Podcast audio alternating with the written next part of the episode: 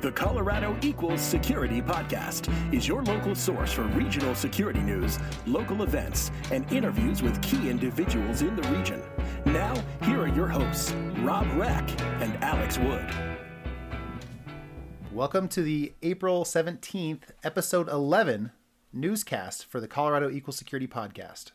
This is Rob Reck. And this is Alex Wood. We're here coming to you from uh, the basement here in Centennial, Colorado. Here to talk about some some fun activities in the security community. But first, it's Easter today, Alex. It Happy is- Easter. It is Easter. Happy Easter. Did you go find some eggs this morning?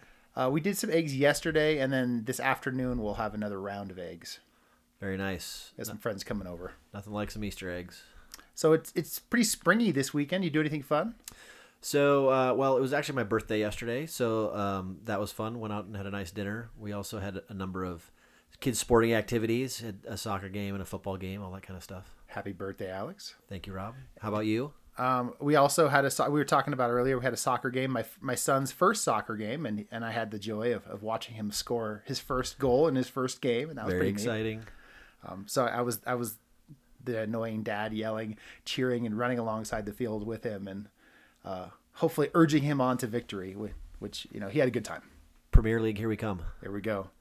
Uh, why don't we go ahead and dive into the news here? Um, first thing we want to talk about this week is a couple of, of regional bits of news. Number one, uh, Colorado is the number four state in the country for venture capital funding. Yeah, so in the the first quarter of this year, it looked like we had a, a bump up of uh, spending in that area. Some of it was was some of the uh, the deals we've talked about previously with uh, Cherwell and ProtectWise being two big ones. Um, but I, I think it's a good sign for Colorado. Um, it, it looked like previously we hadn't been above you know six or seven, so getting up to number four is really cool. Yeah, you know, this is one of the one of the missions for us, right? We want to bring in jobs and talent and funding to help these companies get started in the area. So it's a, it's a neat thing to see. Um, obviously, you know, there's a long way to go, but uh, pretty cool to be number four here. Yeah, and then uh, sort of similar to that, the next story on the list, uh, Denver was the second most attractive city for tech jobs. You know, looking at that story, it, it focuses a little bit more on developers, but you know, I think that they title it a little more broadly. Yeah, and it's it's definitely interesting for us in security as you know all of the technology is gonna is gonna be dependent on, on developers. It looked like the two key data points they were using for this story were was average salary and cost of living in the area. That seemed like, or at least two of the big input. Yeah, exactly. One thing that I noted um, was that you know to, to live comparably in San Francisco as Denver, you needed to make sixty nine thousand dollars more in San Francisco, which is pretty incredible. Fi- Basically, fifty percent more because the, the salaries were at like like one twelve, I think, as an average salary for a developer in Denver. Uh, so number one on the list was Austin, Texas, uh, where where the, the salary was a little bit lower, but the cost of living was quite a bit lower. Exactly. So we also wanted to, to point out kind of a neat thing that happened this last week is Optiv was named LogRhythm's Partner of the Year. Yeah, I think that's cool. You know, seeing two Colorado companies working together really well. Um, LogRhythm obviously making um, SIEM products and uh, and Optiv selling and uh, doing managed services and consulting around those products. So in the for those who aren't real familiar with the vendor side of things, a vendor's partner basically what they're saying is you're the you're the guys who sold the most of us or or who we liked having sell our stuff the most. So pretty neat, you know, a couple of local companies working together and, and hopefully making each other more successful. Exactly. Uh, also, um, Optiv, another news story with them. They appointed former RSA senior executive David, excuse me, David Castignola, Castignola. Sorry, that's a tongue twister. Um, as executive vice president of worldwide sales. So I think that's interesting in the the worldwide part there. Um, you know, Optiv potentially trying to make a bigger name for themselves um, o- outside of the U.S. Yeah, presumably part of the investment thesis when KKR, you know, acquired a majority stake in them was um, was that they could they could expand their market, get outside of the U.S. and uh, it looks like they're actually you know taking some steps in that direction. Uh, David uh, was the uh, a senior executive, like you mentioned, for RSA, and he's out in Boston. Hopefully, uh, he's going to help them get some of that ex- expertise getting outside of the U.S. So Gary Hayslip was named CISO for WebRoot. Uh, I, I don't- know Gary very well personally, but he certainly had a name in the industry over the last couple of years.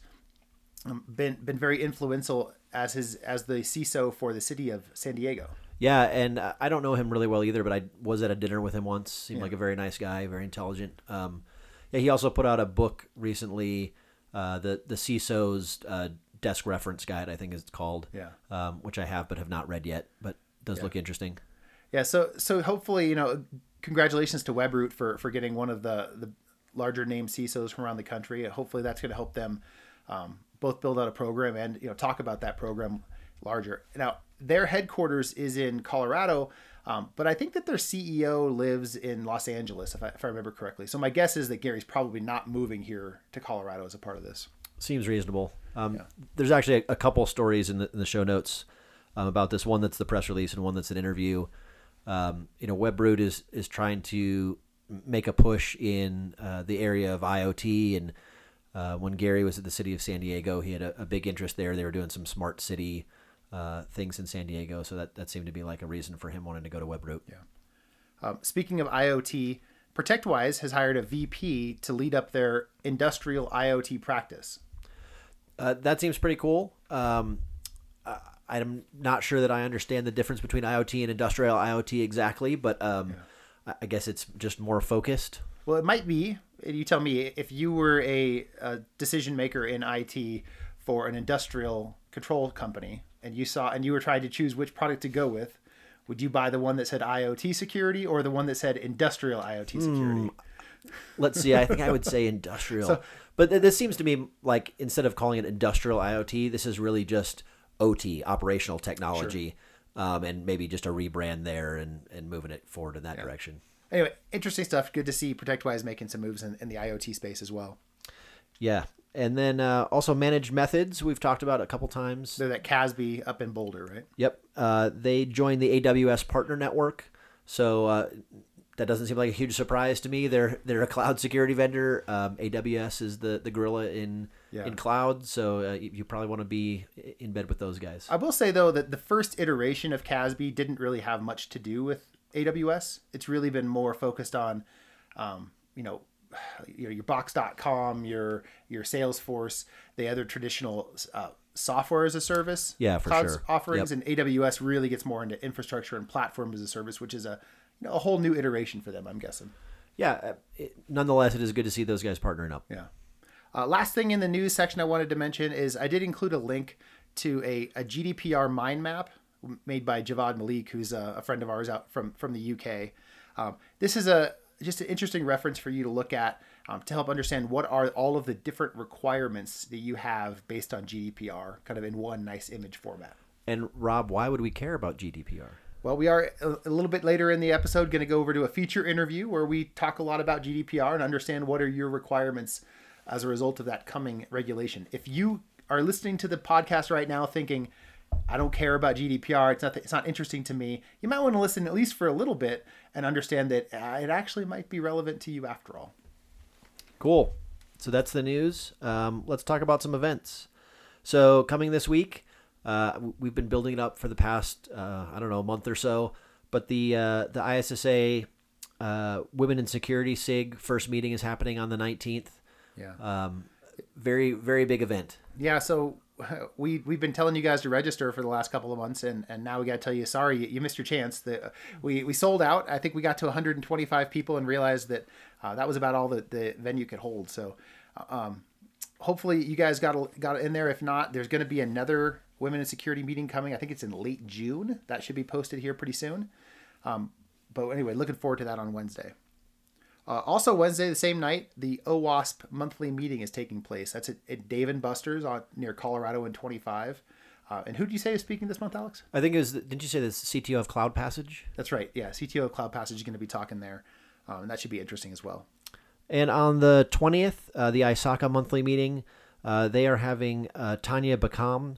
Uh, she's a SANS instructor, and they're going to be talking about auditing mobile and web applications. So if you're interested in a little bit more uh, technical for an I Yeah. for an ISACA meeting, that should be a good one. So that's Thursday afternoon. Uh, and then Thursday evening, SecureSet has a threat research and network forensics training with Anthony Kaza, who's a Palo Alto employee, Palo Alto Networks employee. And then uh, also on Thursday evening, there's an ISSA happy hour downtown. So if you want to go learn something about network forensic, go to SecureSet. If you just want to drink yourself into oblivion, ISSA downtown happy hour. Exactly. Um, so that's that's it for the uh, events in the next week. Um, you know, we do want to touch on RMISC briefly. We, we talk about that every week, but um, this week we thought it would be kind of fun to, to just you know t- take a look through the courses and maybe share with you guys uh, a, a training that we're interested in specifically. Yeah, so uh, one of them that I thought looked interesting. Um, it's on the, the, the first conference day Wednesday um, in the late slot. It's called Effective Guide to Vetting Threat Intelligence for Improved Operation. Uh, this is by Tom Hegel of uh, ProtectWise. Um, you know, I I've often seen threat intelligence as you know a bit of a snake oil. Um, just that you know it, it's good information, but you often doesn't really help you any. Um, so you know, thinking about vetting and, and how how to find the best of threat intelligence uh, to actually make it useful for you, I think is a, an interesting idea. Yeah. And the one I, I pulled out that I wanted to mention is is on uh, Thursday at 3:15, which is the late the late slot on the second day. It's called "How to Make Security for Microservices Easier Than Herding Cats." Um, I, I think microservices is is where the world is going. It's, pro- if your IT department's not going there yet, they're going to be going there soon. And having a strategy for how we secure those things is going to be challenging because it's it's really a different way of making applications. And uh, of course, also on Thursday at 11:15 is the uh, Colorado CISO panel, which we're both involved in. Yeah, So that should be everyone should too. definitely go see that. Yeah. Anyway, so looking forward to that. Uh, and then, of course, we have uh, RMISC is, is May 9th through 11th, and registration is up right now. Um, the 12th and 13th, directly after, is Denver B-Sides. Uh, hopefully, you guys can make it to both. If you can't make it to both, you know, think of RMISC as probably the one with the, the broader range of different types of tracks, uh, but Denver B-Sides with the more beer. Right, and and B sides obviously um, lower priced and more casual. Yeah. It, it, and they're they're both great. Hopefully, you can make it to both. I'm, I'm going to try and make it to both myself. Great. So that's the events we have. Uh, moving on to jobs. Uh, top of the list, uh, hosting.com is looking for a CISO. Yeah, I think we've we've talked about there a little bit before. Our, our friend Johan Hybinette, we mentioned, was moving out out of state and, and leaving that job. The the position is now posted and available for you to apply to it. The city of Lakewood is actually hiring a CISO as well. So if you're interested in, in leading a program for public sector, that that'd be a good option for you. Yeah, so next, uh, state of Colorado, uh, the Division of Higher Education, they're looking for an IT security and compliance lead. Do you know if this is working with Debbie Blyth over there, or is this kind of working for someone uh, underneath her somewhere? You know, I don't know if it's uh, directly involved with Debbie or not. Um, this is actually, uh, I believe, for the uh, the CollegeInvest service. Um, you know, so the, the 529 plans in Colorado. So it'd be helping to protect the money that all of us have put away, hopefully, for our kids for college. Yeah. If, if you if you don't do your job well here, then I'm gonna have to explain to my kids why they why they can't go to school. That's right. Uh, Verizon is hiring a senior IAM security architect. Uh, DataRobot, which I believe they're in Boulder, they're looking for an information security analyst. I thought that was interesting because uh, DataRobot is a, a big data company. Um, could be in, the company itself looks sort of interesting. They actually had a couple other jobs open as well. And it, it, the posting says, "Jumpstart your career in data science with the world's most advanced machine learning platform and accelerated training program." So it looks like maybe a marketer wrote this job description. Not sure about that. Uh, Charles Schwab, I, I put this one in here. Charles Schwab is hiring an Archer administrator. Um, so Archer is the big GRC platform, um, really kind of the, the central management for your security and compliance programs, and they're looking for someone to help run theirs. And if you're good at Archer, then you can probably write your own check. So, Yeah. Uh, Experis is hiring an IT auditor. uh, ViaWest, you know, a big uh, ping power pipe kind of company here in town. Uh, looking for a security engineer.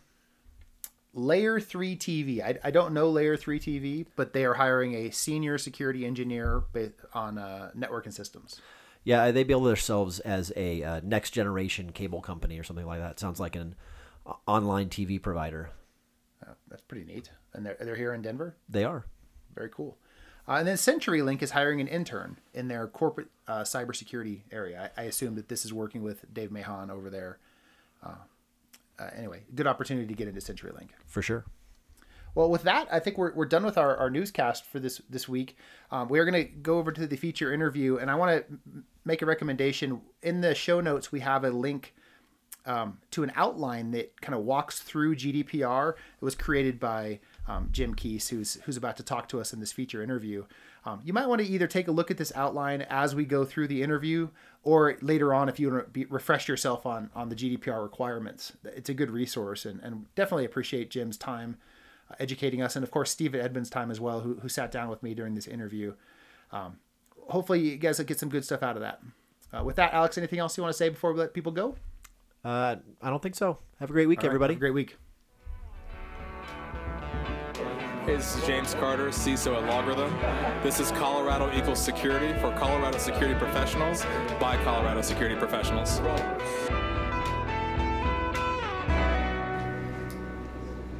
right, well, this is Rob Reck, and we have a, a very special feature t- this week. Uh, we're going to be learning about GDPR from a couple of experts on it. Um, so I'll let the, the panel here introduce themselves, um, but hopefully over the next half hour we have a chance to, to get to learn quite a bit about what GDPR is going to look like and, and what it is. You want to go ahead first, Jim? Sure.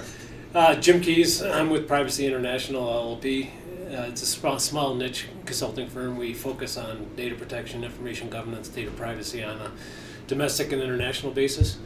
Uh, really help a lot of major clients. I've had a lot of major clients that I can't speak about right now. Sure. But uh, prior to that, I was the uh, chief privacy officer for Western Union. I was recruited by Western Union to uh, actually define, start, roll out their global program.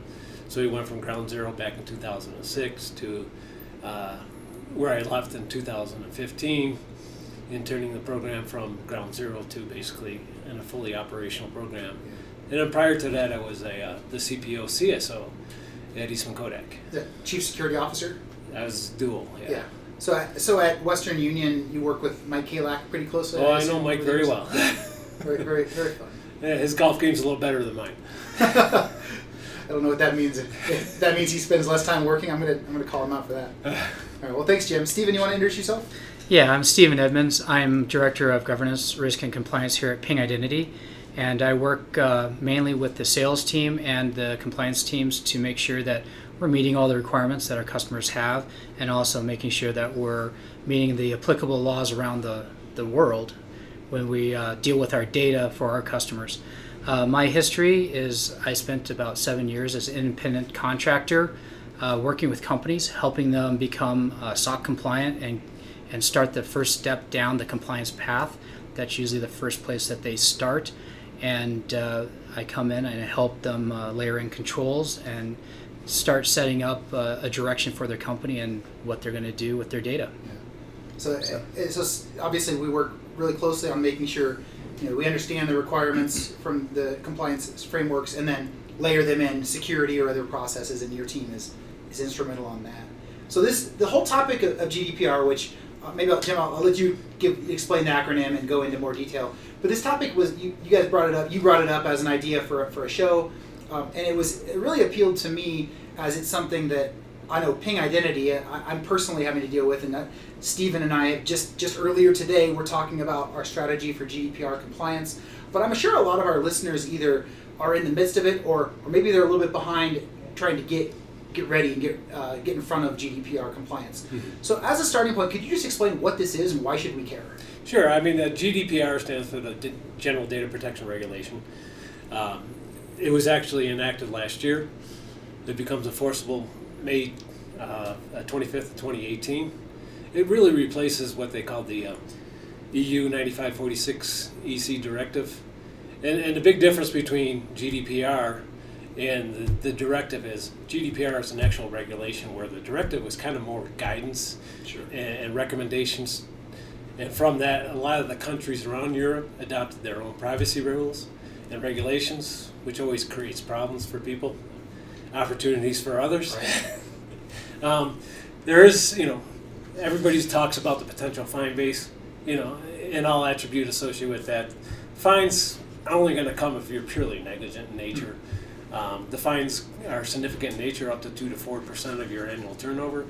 So that's So uh, so it's annual revenue, like worldwide revenue, right? annual worldwide revenue. So I think that's worth pausing there for just a 2nd You know, if you're a billion dollar company, you're talking about what uh, forty million dollar fine. Fine, Yeah. you hit the four percent. Yeah. So I mean that's that's a lot of money, and that's that's revenue, right? Not profit. That's right. yeah. So I mean, it's really structured around to address the current state of technology, um, international data transfers, and focus on the individual rights. And the rights being around choice, access, right to rectify, right to be forgotten, or i.e. deleted, which you know really applies in a lot of businesses because a lot of businesses are still behind in the attribute of setting up retention and retention periods and following that and following through on that from that perspective. And that's when I, you know, people talk to me about backups and things on that lines. You know, it doesn't matter if it's spinning disk, it doesn't matter if it's backups, uh, synthetic or nature, or however you want to address the backups from that perspective. It addresses all the data across the board from that perspective. So, so I know you, you gave you handed me and Stephen a, a couple pieces of paper here that have you know your summary of this. Is this something that we could share along with the show? So, so we'll have in the show. I got a nodding yes. By the way. yes. so, so I will. Uh, I'll go ahead and put a link to these in the show notes as well. Kind of the talking points for this, and really what the basics are. You just kind of went through those first basics to summarize it. Um, one of the things. One I- more basic Oh, around sorry. that. And that's it's really if only if you collect data, personal information, personal data, out of individuals who are residents and or citizens of the EU. That's really the scope around that from that perspective. So if your business doesn't collect personal information, then you don't have to worry about GDPR. But if you do, you do. Yeah, so I think you make a really good point there, and, and the key word there is resident, because one of the, the things with GDPR is is not just covering the citizens; it's also covering residents. So if you're a, a U.S. citizen that happens to be living in Europe, you will be covered under GDPR. Correct. So So what if, what if I oh, if I operate a mortgage company in Denver, Colorado, and I only do mortgages in Colorado, and someone applies for a mortgage, but they currently live in France? Am I am I in scope for this? You're in scope uh, because it is European data and data out of a European citizen. So it's it's going to be awfully hard for any company, from from the way I just heard this, to say, hey, that doesn't apply to me at all. Correct. Yeah. It's, a, it's an awfully broad brush. Yeah. Are they, the chances are them coming after a one-off are Right. very slim. They, you know, they're going after the bigger, the bigger players. But you know, revenue is revenue for governments, and they always they always try to find a way to get them. Well, and if, if you don't have a breach or you don't have a problem, they probably won't know. But then when you do, They'll know. now now you were negligent, right? Yeah. Okay. Um, Well, the so- other the other time that they would probably care too is if they get a lot of reports from their citizens. So, for example, if you're you're if you're constantly breaking the rules and a citizen's asking for their data and you're not giving it to them and you're not being cooperative, they probably will come and investigate you at that Yeah. point. So it's not necessarily a security breach or anything uh, malicious, but if you're not active or if you're ignoring things, they'll probably also investigate. So yeah, you, Jim, you mentioned briefly in your, your basics uh, the, the right to be forgotten, and I think Stephen might be re- referring to that right there. Basically, uh, an EU resident can tell anyone who has their data, "Get me out of your systems. I want you to. I want to be erased." Is that is that kind of a nice summary of that? It, it- it's an actual summary, but uh, the other the other component around that is businesses have the obligation sometimes to maintain data for compliance purposes, whether it's legal, you're in a litigation process, you're uh, doing compliance. So, Well, back to that mortgage example, right? I, I can't. I I can't. can't forget you. I, Yeah. I issued you a mortgage, right? Yeah. so they, you know, that's one of the things that business has to clearly specify to the individual in their transparency and their notice is sometimes they can't delete all this information. They can remove it from their marketing systems, sales systems, contact systems. Sure. But if they have a legal obligation, a regulatory obligation, they need to maintain it and keep it. Yeah. Okay. So we got the basics. Um, uh, do you want to dive into the you know kind of section two here, the, Sure. the GDPR areas? Yeah, a- and I kind of broke those areas into the way the the overall regulation is structured. It's 163 some odd pages, and we we got about 10 bullets on a half a page. so it's really summarizing and taking it at a high level. But the fir- the first piece is really awareness. You know, is your organization aware of it? Do they know what they do and cannot do from that perspective? And it expands outside of the organization to your third-party s- service providers, whether they're you know cloud computing, etc. Things along that lines that you have an obligation and pass that liability because there is that huge liability, potential liability there to your third parties, and you have to make sure that they're compliant from that perspective. And then finally, your executive committee, and I'll talk a little bit more about what your the expectations are on the executive level on that side. So you're talking about awareness, what is what is it you're trying to make people aware of here? one, the individual rights. So, me as an individual, a citizen, a resident of, of the EU, that I have a right to access. So, if somebody calls my call center and says, hey, you know what, I want to have access to the information that you have on me, you have to provide that vehicle or instrument for them to do that. And it's typically in the same fashion or format that you collected the information. So, if you collected it from a website, or if you collected it on physical documents in retail, etc., some things on that lines, you have an obligation to provide that access in the same means that they that you collected it. So your point here on awareness is, is basically that you don't want the first time that they hear of it to be from a resident of Europe asking for the data. Is that basically what you're getting to here? Okay. I mean, you- you call a call center and they get what? I don't know Yeah. what this means. So What's it, what's a GDPR? Yeah. Okay. Yeah. Okay. is it a new vehicle? um, the next area is really data inventory, and this is where a lot of organizations will struggle because they really have to map out and understand where their data is, what systems it resides in, databases, um, applications they may have, whether you know on a website, on a mobile application, etc. Things on that lines. They really have to understand where's my information and then who has access to it. And of course, finally, we'll talk a little bit more about the, the retention aspects associated with that.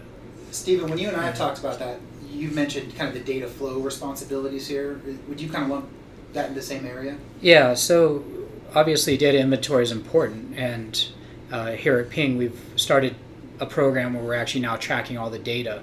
But uh, after I've been going through some of the GDPR, some of the, those 163 some pages, uh, one of the things that is becoming more evident is they're actually more concerned about data flow, of how the data flows around your organization, not necessarily the individual systems, but when one system transitions to another system, which transitions to another, and making sure that you've got an understanding of where that data is going and how it's being controlled. Mm-hmm. And so that's really the next step that we're taking here at Ping is to really understand the data flow across our organization. which is monumental for a lot of organizations. Yeah. It, it, it's it, it really goes a level beyond you know what data is sitting in a database somewhere to uh, where are all the exposure points for that data everywhere, right? Right. Yeah, I always, in my years, I always say that a lot of organizations collect this data, in, you know, in, in a structured environment, right? And I consider it like a glass of water. It comes in, it's refined, it's contained, and then what does what do most organizations do? They take that glass of water, pour it on the table, and it flows everywhere. It's just amazing. You'll find it in Excel files, you'll find it in Word files, you'll find it on SharePoint sites, and, and you sit there and you go like, you know, for the PCI DSS, right? Well, your QSA, you're not going to sit there and say, you're doing, you know, all my data is over my email system or my Access database or this and this and this. And now you got me thinking about the water that we don't realize it's rotting away somewhere in a corner, Yeah. mildewing, and it's going to cause us problems in a few years, right? It's a good Yeah. analogy. I'm going to remember that. Um, the next area is really around privacy notice. So this starts at the point of collection. So when the individual, or it's a client, a customer, and that's a big differential for Europe and U.S. is it's not just customer driven; it's also client driven. So it's business information, not just individual information. So a lot of times you'll collect business information about you know Joe, his where he works, his contact information, etc. So it extends beyond just the traditional customer to the client as well in a B2B environment. Um, Yeah. But your, your notice has to be clear, transparent, and simplistic in nature. I know I've written hundreds of privacy policies and privacy notices and statements. And of course, in the US, under GLBA, you have an obligation to, to follow this format. Most individuals won't read it, they don't understand it. And they really want to simplify it so they say, right, I'm collecting it for this purpose. It's for buying this product, for providing this service. And once that once you complete that obligation, you also have to provide notice that all right, I may resell this information. I may use it for marketing or sales purposes. I may use it for profiling. So you really have to be clear and transparent on your notice from that perspective. Yeah. and Yeah. that's where probably most regulators will ping you on. Yeah. Is they'll look at your notice and they'll come in and, and audit your practices and say, you're saying X and you're doing Y. And, and that, that just tickled for me that there was a there was a recent uh, there was a recent sec- a fine against a I'm about to say this against a sex toy manufacturer Oh, yeah. who uh, who did not say that they what they were collecting data for. Uh, and they sold that data, and then they got uh, some significant fine. Do you, do you, have you familiar with this story? I'm familiar with the story. It Yeah, was- it was a recent, sex recent toy, one, yeah. right? Yeah. And it's Wi-Fi enabled. As I started the sentence, I didn't remember that it was a sex toy one. All right, there we go. That's where we are. yeah. Yeah. So, so one thing I would like to add to the privacy notice is, you know, obviously privacy notice is an important thing of GDPR, but uh, here we're also looking one step further because GDPR not only just covers customers, also co- uh, covers your employees. Mm-hmm. And so if you have any employees that are overseas or in Europe, you also have to have a privacy notice describing what you do with their the employee data and make sure that you have that covered too. And that dovetails nicely with the, the privacy shield that just came out from the United States. Yeah, on a couple comments on that. One is it's hard to get what they call consent because you give notice to the employee. But how do you get consent that's free from obligation? You're collecting that data to pay them. You're collecting that data to evaluate their performance. And under GDPR, it has to be separate. Your notice and consent has to be totally separated from that perspective. Um, so it's interesting. So, what, what is the approach then for getting consent from an employee if, if you're not supposed to you know, tie it to compensation? it's it's really just a single. It, it can't be within the employment contract because in Europe a lot of times they use the employment contract. Hmm. It has to be a separate document within the employee contract, and actually the employee has a right to refuse. And can their their employment be contingent on, upon acceptance? No. No. Well, then, so so if you refuse, then we can't monitor your ability to do your job. You have to go through a manual process to pay and compensate and evaluate. it's what you would call a sticky wicket. This is a sticky wicket, isn't it, it is. I, I, I, dealt with that on a number of mergers and acquisitions in the past years because certain countries within Europe had similar obligations. Um, I, I think he's still in the same area here. Stephen, when we're talking about it, you mentioned it's employee data, customer data, but then there was also the monitoring data. Yeah. So, so under GDPR, one of the new things that they they introduce, and this is something that's been around but hasn't really been addressed by uh, the the legislation that we have right now or regulations, and that is the the concept of big data and the monitoring, and uh, you know a lot of companies are now mining that data to try to find insights into patterns and buying patterns, et cetera. And what the GDPR has done is they've put some rules around what you can do with big data. And so, if you have any type of strategy that in, involves that, GDPR is definitely going to be um, a factor in what you do with that data. So, so this same data would that be part of the privacy statement then? Yeah. You should you should incorporate that as well into your okay. notice, especially if you really plan to, because a lot of times you'll collect data and uh, resell to data brokers, yeah. or a data broker will pull from a number of sources. And if you're a data broker, you the first thing you got to do is ask the client that you're getting the information from, what was your notice, what was your consent, to validate that they can actually use that data for the pro- processing and the purposes they are. So does the data broker, is the data broker on the hook, or is the person who sold the data on the hook? It could be both. Okay, both of them. That's, prob- that's probably the right way to do it if you're trying to actually accomplish something, right? All right, we're, I know I'm making us go slow, so I'll, I'll let you guys talk that's, a little bit. um, next area was individual rights. We kind of touched upon that and the basics the right to be forgotten, deletion. Mm-hmm. Of course, you have the carve out for requirements for legal or compliance obligations. The right to access. Uh, customer has the right to access their information, which I talked again in the same means that you collected it. And then consent. The consent is has to be free, willing, without any obligations tied to the, to the collection of that information. Now you can use it under contractual terms, i.e., you're signing up, you're buying a service, and it's defined in your contract, but it can't be within the contract. It has to be a separate document or basically click on a website to say yes, I acknowledge and accept. Right, and that's that's a big that's a good point. Is when it comes to consent, it can't be implicit. Here in the United States, we tend to like to use the opt-out feature, so we assume that you want to participate. In GDPR and also in some other regulations around the globe, they actually require you to have a, a fully consent box, like a box that says you must check it. And it can't even be checked already, it must be clicked on by the individual. So you can't lead them, you can't do anything like that. All you can do is ask them the question, and then they have to literally click the box. Can I can I make the yes box bigger than the no box? that hasn't been tested yet. There is what they call opt-in versus opt-out process. yeah. Okay. Um, data breach, of course, in the U.S. we're, we're very familiar. Um, we have now 49 states and territories that have data breach obligations, Sure. uh, where you have a certain period of time to investigate. In GDPR, it's 72 hours. Now the question is, uh, you know, pulling the trigger.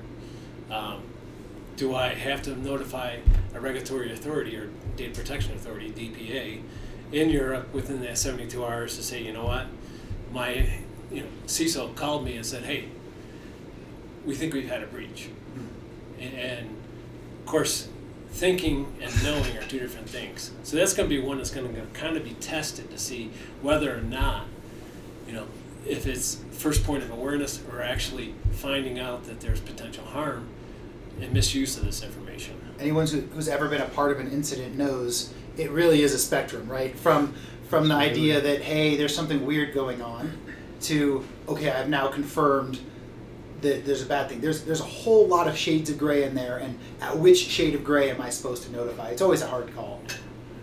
And one of the one of the things that we run into here a lot is we actually have a lot of contracts with a lot of customers that uh, try to supersede uh, notification outside of the relationship we have with the customer until we notify them. And so that's one of the things that we have to balance here is, you know, do we notify the regulators per GDPR or do we need to notify the customer or do you just have to act really fast so you can notify the customer and then the regulator before the deadlines all In hit? your server, in that case, you're a service provider to the customer, Correct. and the customer has the obligation Ah. to make the notification. Good to. point. Yeah. Um, you need to assign what they call a data protection officer or DPO. Uh, that role they define clearly in the Working Party 29, which is a working group that kind of works around these data privacy rules in Europe. Clearly specified, you know, it can be an internal bar- individual, but they have to have separation of duties from that perspective. They can't be their their day-to-day role can't be tied to business deliverables they have to operate independent and freely and be able to make a decision to say, you know what, I've got an obligation to make a notification to the Data Protection Authority, and your CEO can't say, no, you can't do that. So that DPO really has is on the hook for that responsibility around that. So I want to I want to dig into that a little bit. You, you have on your notes reports to the executive officer. Uh, who who in a company do you think choosing assuming you choose to do an internal person? What what roles would you see filling this generally inside a company? Well, there's there's been a lot of bantering about this Yeah. out there. Um, you know, the people in the legal profession want to protect themselves and say it should be a lawyer. Um, and then there's the opposite side of coin, which is probably 50-50 right now, to say somebody who has the capability to understand technology, to understand your operational practices, your disciplines, and how you're processing that data, and using it across the system, across the environment. So it, it's a 50-50 really from that perspective, but it's somebody who really understands what the obligations on GDPR and understands technology and, and not the bits and bytes level, but you know, general speaking technology from that perspective, and then be, being able to overlay that to the operational practices and disciplines that you have. So what I heard you say, lawyers. So maybe the general counsel might be one. You, you really don't want to put your general counsel in that position. Okay. because you know, you you really want to keep that one arm's length away from a, making a legal decision to a regulatory decision. So if you make a legal decision, it really becomes all right. I put my company at high risk because I said no, and a regulator comes in and finds fault. So now you've got two problems. You've got the liability associated with GDPR, and do you have a legal obligation where you might have class action against you because of that decision? So it's not a, not the general counsel. So who is it? I, you know, anybody, you know, anybody who can fill that role, as I talked beforehand, has that. But who does that in a company? Give me a title. Who? Well, well I, in the previous case, when I was a CPO, this Chief Privacy Officer, Yeah. Western Union, I was, I could be one that The, pri- the privacy officer might do it. Would you see a security officer doing A it? security officer can do it. as well. Security, privacy, maybe a compliance officer. Mhm. Okay, so what, one of those types of Roles. types of roles. Okay. But they have to report at a high level in the organization. You can't bury them down within the organizations So really, they're they're really sh- pushing for that individual to report to somebody in the executive committee or even the CEO. Okay, fair enough. Uh, the next area was legal basis. So you really need to document why you're collecting the data, how you're processing it, the purposes of processing it. Um, you're going to need to understand your fulfillment purposes. You know, am I fulfilling a product to the individual who's, you know, buying my product or a service that I'm providing to a client or an individual? Or am I also using it for secondary purposes, what I call secondary purposes, marketing, sales, profiling, you know, big data environment from that side. You need to have that clearly documented and be able to produce that documentation and the evidence around what you're doing to the regulators. So when you talk about the legal basis, are you actually talking now about like if we embed this terminology within our contracts, is that sufficient or do we actually have to have some policy or some guidance first and then we point to our contracts that reflect that guidance? Uh, it should be in your third-party contracts or, or your um, even intercompany contracts. Because a lot of times you have, you're working with multinationals. Uh, you have various entities that Right. report in Europe, but they report back to a U.S. entity, and that is. Um, I'll talk maybe a little bit more deeper on the international transfers, but you have intercompany agreements Yep. and you can use tools such as what we call BCRs, binding corporate rules, or model contracts. These are all instruments that enable the international data transfer, but also put the liability and responsibility on your internal entities or the third party. Okay. The next area is uh, data protection impact assessments. Um, in the U.S., they call them PIAs, privacy impact assessments. It's really understanding your systems, your applications, and how are you're using that data, and does that line up the requirements in the regulation? And it needs to be documented. Again, evidence be able to be provided if a DPA, Data Protection Authority, comes in and says, "Hey, I want this documentation." and you got to say, all right, I've here's the boxes I checked. I checked data, you know, this sensitive data, you know, whether it's medical, financial, etc. It's sitting, it's transferred, it's encrypted, access is controlled, etc. All those components under the data privacy assessment really needs to be documented. And when we all know it's a point in time, so can you do it once? No, you should do it on a, on a periodic basis. Right. And I assume it's, it's a pretty similar process to a risk assessment. You're just Correct. looking for different risks, right? right. And you're documenting Different that you have put these these requirements into practice. Yeah, fair enough. Um, data security, you know, periodic evaluations of your third-party service providers, making sure you have contractual terms in your contracts with the third parties, because if they come knocking on your door, and your third party's providing a service on your behalf, and you haven't done any diligence on it, you're going to get nabbed. Sure. Um, of course, encryption, logging, everything else that usually comes along with the typical security environment should be part of that program for the overall. Now, this is something that comes up quite a bit when we uh, work with our customers, and that is the, the contractual terms. And so we do a lot of business with a lot of large SaaS providers, et cetera. And uh, most of the time, they, they give us their contract, and we don't have much say in what it does or how they do it. And so what we rely on a lot is their SOC reports and their, their ISO reports, et cetera. And they make a commitment in their report, in, in their contract, that they will maintain these reports, et cetera. And I guess the question that we have here is, you know, is that sufficient? That if they say that these are the controls and they say that we will continue these reports showing that we have these controls, is that sufficient? Or are they actually looking for the controls to be spelled out within the contractual terms hmm. and you know that we can tick and tie and say you know you, you do you do this or do you not do this i mean they just give us these reports and, and we rely on those because they're done by third parties And you can leverage those reports as part of your agreement between the two parties. Um, but I'm, sh- I'm sure at some point in along the time, somebody's going to come back and say, you know what? Did you do any further diligence besides looking at their documentation? Yeah, but if the documentation was, was attested to by a third party, an, an ISO certification mm-hmm. or a SOC 2 or whatever, isn't isn't that the due diligence? It, it is a due diligence, but I, I'm sure somewhere along the lines they're going to push on that. Mm-hmm. Eh, um, is it something that we should be worried about today, tomorrow? I don't think so. I think it's it's a good practice to have in place and, and leverage those that information. But somewhere along the lines, they might come back and say, you know what, did you even check that third party? Did you, you know, was this third party actually in a garage and actually had the proper? How do you how do you know, right? How do you get assurance that that that, that is a real report or wh- whatever it is, right? I, I think having having thought through those questions makes a lot of sense. Uh, the next area is uh, data classification and, and retention. They really want you to, to identify the data you have, classify it, and classify it. You know, it could be general information, it could be secret, it could be top secret. Those type of examples, um, and really that applies and drives, of course, your information security requirements behind it. If it's just public information, then you know your security requirements diminish. But if it's all credit card data or all health data, then you should have stringent security practices put in it. I mean, this one this one really just ties to any any typical security standard, Standard, right? If yeah. you've built a good a strong security program that adheres to any of the standards out there, you should be doing this already.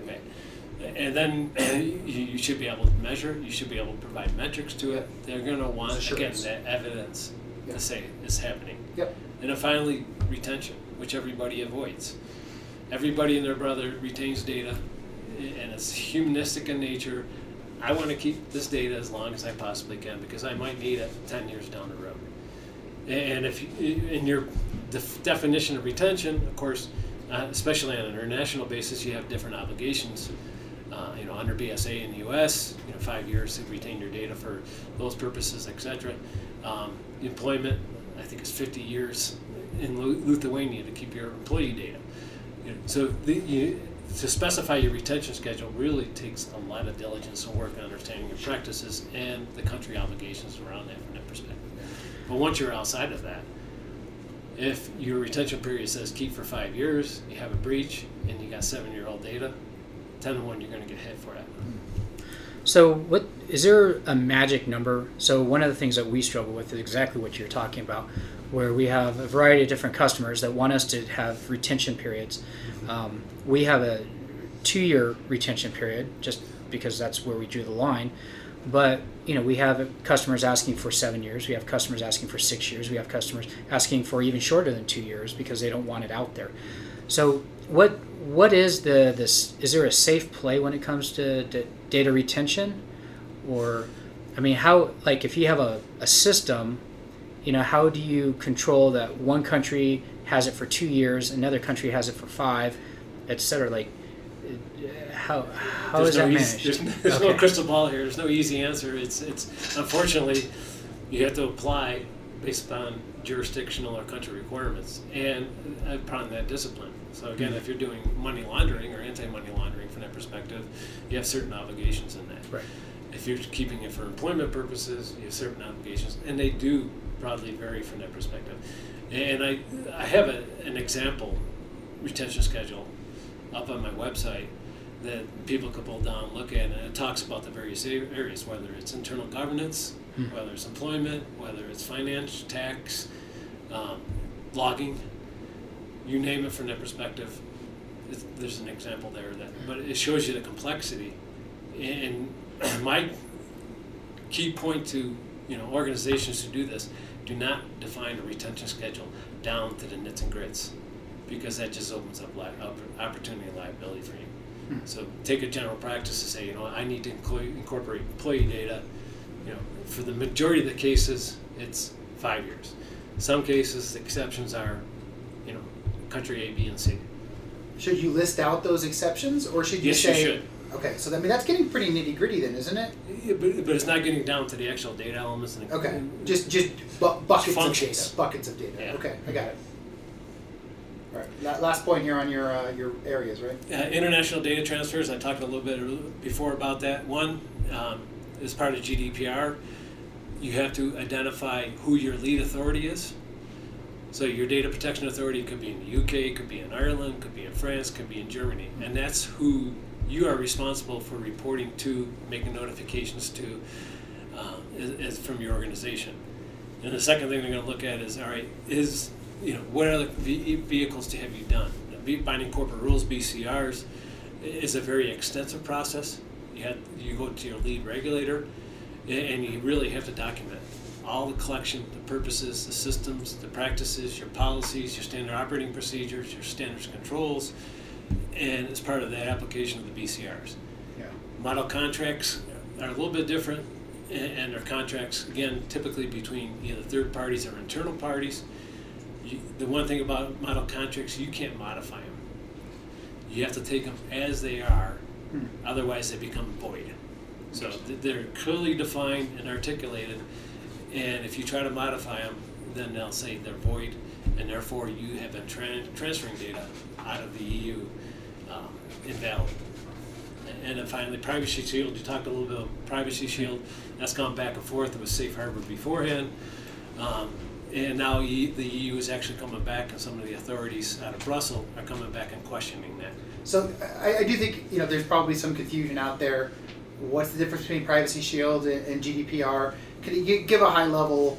You know, where, where's one stop? Where's the other stop? Well, Privacy Shield is what I'll call an instrument, an instrument that you complete to say, all right, this is how I'm going to transfer data between my entities, whether it's in U.S. to third-party entities and others. In the way Privacy Shield was structured, as well as Safe Harbor was, it was really meant for data to be transferred out of the EU to the U.S. Onward transfer really wasn't covered under uh, Safe Harbor or Privacy Shield. So if you pull data into the U.S. and then onward transfer to somewhere else, you are actually out of compliance with the your filing. So it's an instrument that enables you to do the international data transfers in a component within GDPR. I don't know if that makes sense. Sure. Yeah. Um, so, so that's uh, you kind of got to your, your areas of GDPR. Stephen, anything that he didn't cover there that you wanted to pull out of, as interesting from GDPR areas?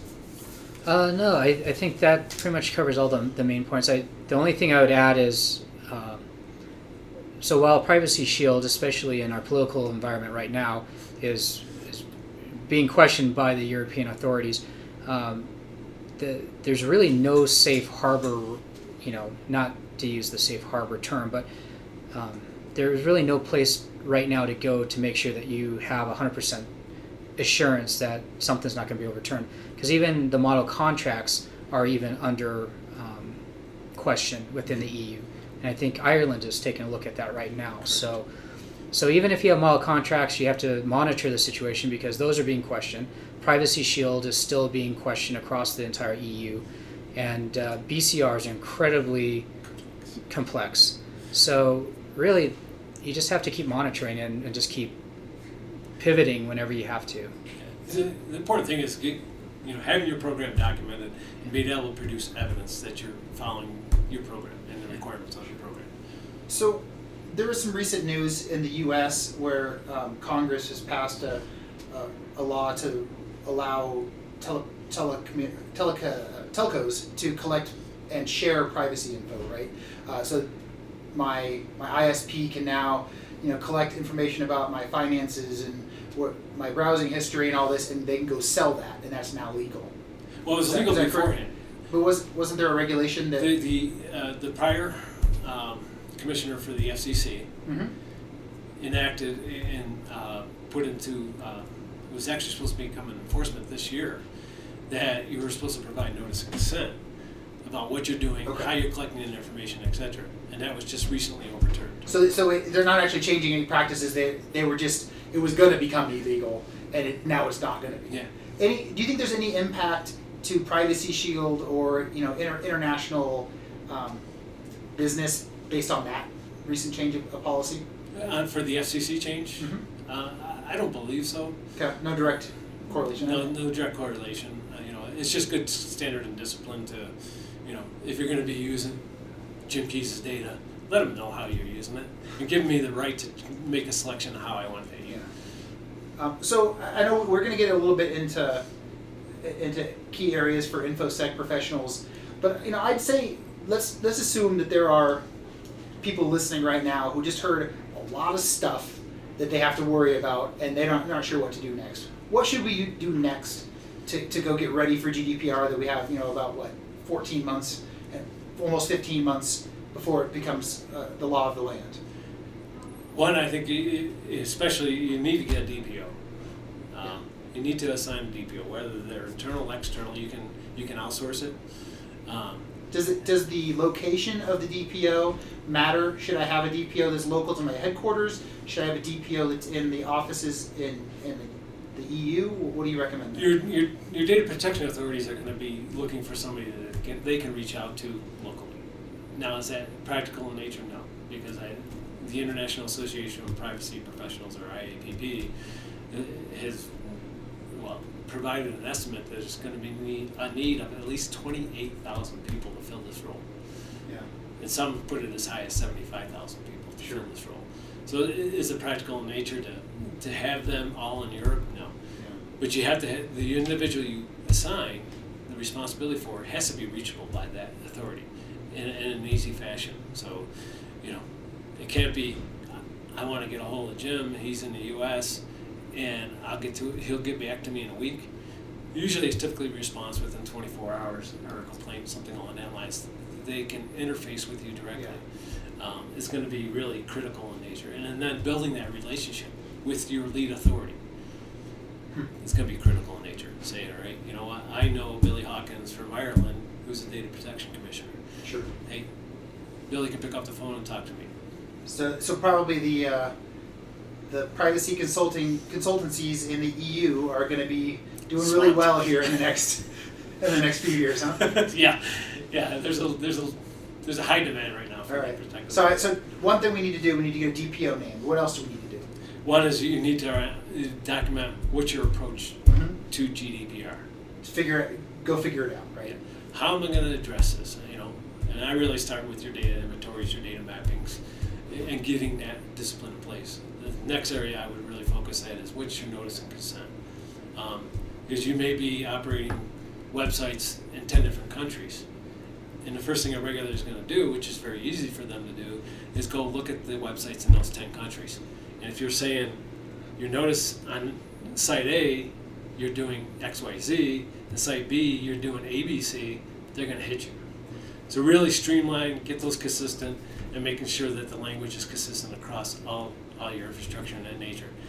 The the other area is really what is your internal process as far as creating awareness and training, and getting that critical buy-in at the executive level.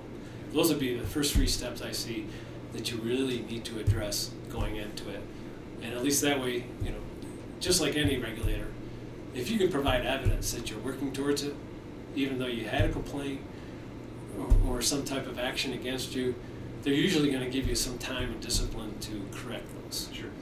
So, Uh, Stephen, any any guidance you have for people for next steps? Anything that Jim didn't mention you, you want to point out? Uh, I, I think the only thing that I'd really point out based on what I've been working on is, uh, was, and I was just talking to Rob about this, is, you know, it is May of 2018 is, is the deadline, but when you start actually putting it down on paper as far as trying to hit milestones, you start to realize that you don't have really that much time. I mean, we're, we're already coming up to, think it's about 450 some days until it goes into effect. And all of these steps do require some planning and some time to get them put into place. So that'd be my, my number one thing is is make sure that it's on your roadmap. Make sure that you are taking your steps to to, to put these into effect and, and just be prepared because when it comes through, um, there is going to be an inertial flurry of you know compliance and that type of stuff. It should settle down, but you want to make sure you're on the, the front edge and, and protected. So don't don't think you're going to go jump on this in the middle of April of next year. Is what, is what I hear you saying. Exactly. Uh, Start working backwards and figure out a, a good implementation plan. yeah. Find your resources because they're really going to be hard to find. Yeah. and get your funding. Get in front of your executive committee, your finance committees, and say, right, what funding do I need to do this? Yeah. Because, like you say, if you get around to budget planning in July, August for the next year, and you don't have it there, um, you re- It's going to make it a lot harder. And, it's it's really makes you look bad, right? Hey, you come in, you know, next you come in in December, January, and say, hey, I'm going to need an extra million bucks next year, and it wasn't in the budget. Uh, it, all it does is make you look bad, like you weren't you weren't planning ahead. So, so good to get on top of it. Uh, I I think this this has been really good. Ho- hopefully educational for folks. Uh, any, I'll give you guys a chance to give your contact info. any other tips about GDPR before we move on to the next phase here? Well, I think we talked just Okay. just about them right now. Is don't wait. Don't wait. Yep. I, I- mean, we're seeing it. There's a lot of you know chatter in the industry about it, Yeah. but we're not seeing a lot of clients, customers moving forward on it. So, we, so if I call today, I can be the first in line. Okay, got it. Uh, so, uh, in terms of reaching out to you guys, um, you know, you're both here, Denver local guys. If folks have questions, are you? I know, Jim. I know this is what you do professionally, right? Correct. So, folks can reach out to you for consulting, and, and so how, how would they get a hold of you? Yeah, it's uh, I, you can reach out to me at jm keese k e e s e at privacy dash international lp dot com. I'll put that in the show notes as well. Um, and, uh, and, and you have a website as well. Website, there's a contact us page up on the website. You can fill out the information. And I'll have that in the show notes as well. Stephen, do you mind if people reach out to you if they have questions or anything? No, they, they feel free to reach out to, to me here at Ping Identity. My uh, email is sedmonds, S E D M O N D S, at pingidentity.com. And Rob can put that on the, the webpage also. And uh, I'd be more than happy to, to talk with anybody who's looking at doing GDPR. Only the first few. If too many of you call him, I'm gonna, I'm gonna, say, I'm gonna cut you off because he has a job to do too. Uh, well, that's great. This is this has been really useful. Uh, hopefully, uh, those who, who didn't didn't know about GDPR are now starting to get a little nervous and, and get a little momentum moving forward on that. Uh, appreciate both of your guys' time, and we'll uh, we'll look forward to, to talking to you soon. Awesome. Thank Thank, you. you. Learn more about the Colorado security scene at colorado-security.com, where you can see information about local security groups, a calendar of upcoming security events, and learn more about Colorado equals security. Reach out to Alex and Rob by emailing info at colorado-security.com. Until next time, remember, Colorado equals security.